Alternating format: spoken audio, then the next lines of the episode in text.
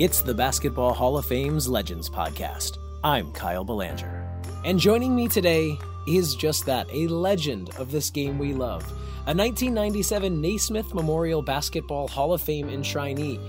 She's a three time College Conference Player of the Year, a two time national champion professionally in France, and a one time national champion at the basketball mecca called UCLA. Her name is Denise Curry. Denise, thanks so much for joining me this morning. Absolutely my pleasure. Thank you, Kyle.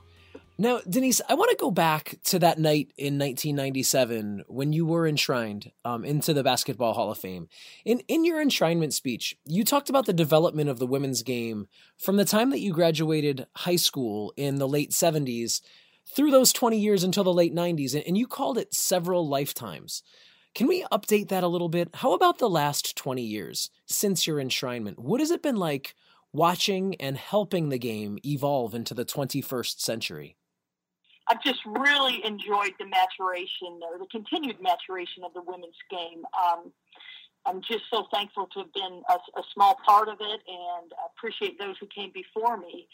Um, after my induction, I continued to coach for several years, so I've had my hand in, in, in, the women's game and, and been an absolutely big supporter of it. And I'm just thrilled to see the opportunities there are for young women and the continued growth of the game, the continued acceptance of the game, to continue opportunities that are there for women uh, professionally as players, and then in other aspects of the game, management, etc. So it, has been great to see, and, and we still have a ways to go, and I, there's no reason it's not going to continue to evolve. Absolutely, and I, and I think also uh, about your your career as it really did span pre Title IX, post Title IX, and now post post Title IX. When there are a, a, plethora of of professional opportunities domestically that that you know folks um, folks who who came through in an era when you did didn't really have, did they? They did not. You know, as far as playing, I, I went overseas and, and played for eight years. Had a wonderful experience. I wouldn't trade that. However, that being said, it, it's really great to see you know the WNBA's in its twentieth something season here. The ABL lasted several years, so it's been nice to see that there are the opportunities for young women to play here and for coaches to, to, to coach at the professional level here yeah. in the United States, you know, and the birthplace of basketball, you know, we need to have a women's strong league professionally, and we do. And so that's been great to see. And as you know, a lot of the players continue to play overseas as well because those opportunities are still there.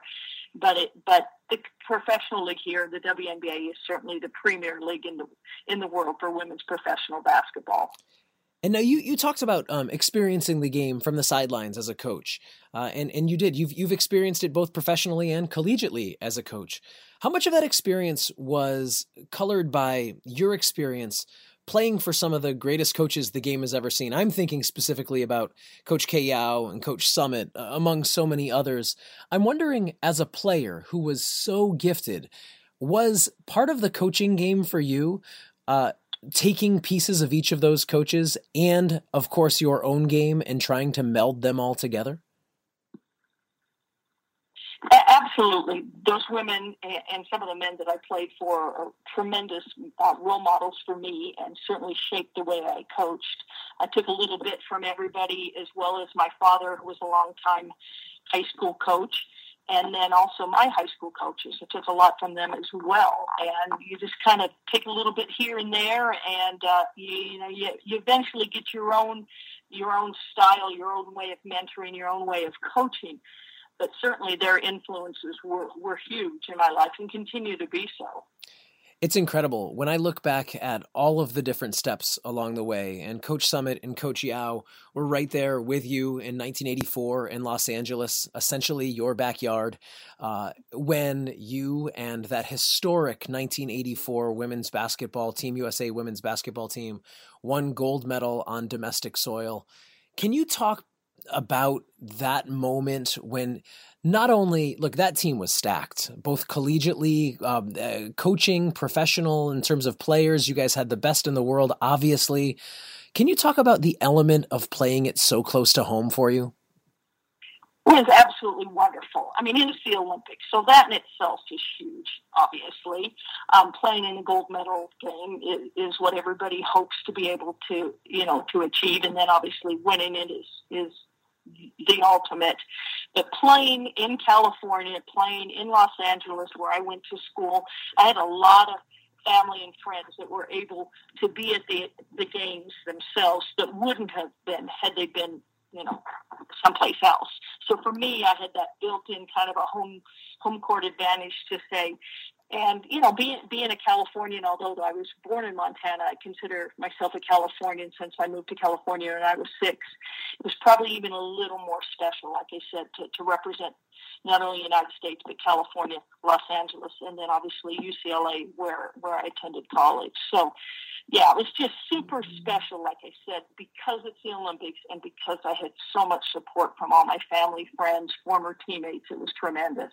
We're speaking, of course, with Denise Curry, a, a, basketball Hall of Famer enshrined in 1997 here on the Basketball Hall of Fame's Legends of the Game podcast. Of course, so much of your career at UCLA is the thing of legend 14 school records, one national title, three Conference Players of the Year awards. Freshman year, you all were unstoppable. You had, of course, Ann Meyers as a senior. Can you recall what it was like for a young Denise Curry to transition from a freshman learning from Ann Meyers to essentially the next three seasons when this was Denise Curry's team? I was very, very fortunate in in the sense of I got to play for Billie Moore, who was our first Olympic coach. She's the 76 coach for the U.S. team that won the silver medal. And then she was my collegiate coach at UCLA. So I had a tremendous coach in Billie Moore. As you mentioned, Annie was a senior. I had other upperclassmen that were part of that program that were just tremendous to me. And I know I use that word a lot, but, but that's my feeling. They were so good to me, so encouraging so positive. Annie can make everybody look good. So I stepped in as a freshman, a little overwhelmed, but I played for USA Basketball on the junior national team the summer before, so that had helped me as far as confidence and, and being a little more prepared for the collegiate uh, level. But Annie was so great, and, and like I said, so encouraging. She made everybody look good. She'd make a fantastic move, dump the ball up for me. I get the bucket. I look good because she's playing so well. So I'm very, very fortunate to have had the opportunity to play with Annie, a special person, obviously, a very special ball player. But I had very good teammates. We were a great team in the true sense of the word. There were only 10 members on that team, but we gelled very well. And, and because of that, and obviously we had some talent, there's no question about that, but because we gelled and played so well together, that's why we were able to make the postseason run and win the national title it's still one of the more remarkable uh, rosters in women's college basketball history. That '78 UCLA team. Those those three years after that, um, was it what? How much of that freshman year experience helped you become the leader for those those following three years when you were lauded and feted and awarded as the best college uh, basketball player in the country? There's no question that helped you know you get a tremendous amount of confidence when when you're able to to compete and and then win at the highest level collegiately. Although we had a certainly a target on our back after that that year because we're the defending national champions and everybody is coming after us. We were able to get to the Final Four that next year, which I thought was a pretty huge achievement. Unfortunately, got beat by Old Dominion in the semis.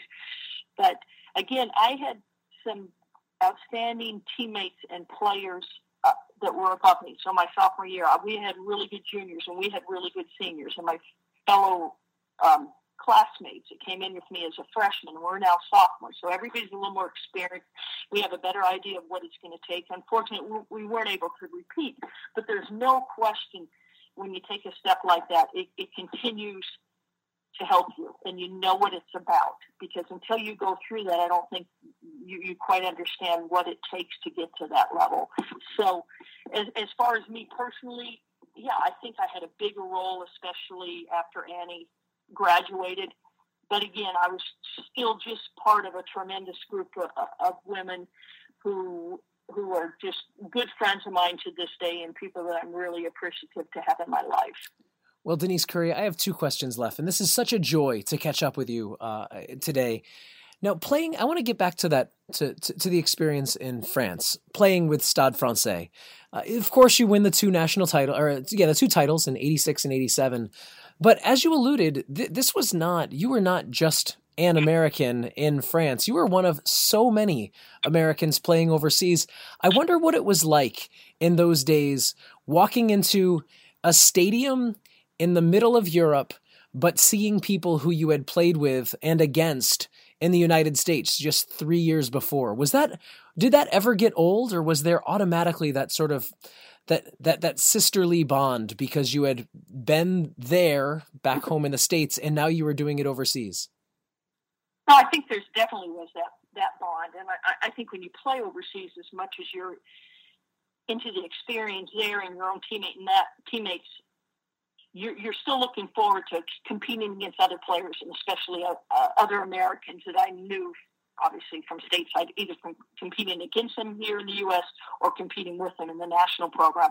So that was always cool to kind of gauge yourself against them as you're playing these other club teams throughout Europe. I also played three years in Germany prior to going to France and uh, we were very successful in Germany as well, the club team that I played for. So then when I moved on to France, we also competed against some of those German um, teams that I just competed against previously. So it, it's kind of cool as you continue to build your career and you're playing against more and more people that you, that you can look back and say, oh yeah, I played against her and so and so, or this woman I know from playing against her on the national team, or this one I played my sophomore year in college. So that that's what's cool about basketball. As big as the world is, basketball makes it a lot smaller. Denise, one final question for you. What is it like to be working with the Hall of Fame at this stage in your life? Well, first of all, it's the ultimate honor, obviously, to, to be enshrined in the Basketball Hall of Fame, something that was beyond anything I would have ever dreamt of playing up, playing as a younger. I just love the game. My dad is was a longtime high school coach, as I mentioned, and I was just always around the gym and always around basketball. So I, I just love the game. The fact that you know my career ended or continues to be involved in basketball to this day, I'm very proud of the fact that I was able to be enshrined in the Basketball Hall of Fame. As I mentioned, it, it's it's the ultimate, and and it's such a special place because it's inclusive. It's it's men, women, high school, collegiate, professional, international players. That's what's so special about it. Besides it's basketball, which obviously love love the game to death, but the Hall of Fame is such a neat place because it's the ultimate. You meet these outstanding people that that have done so many great things for the game throughout the world at all different levels.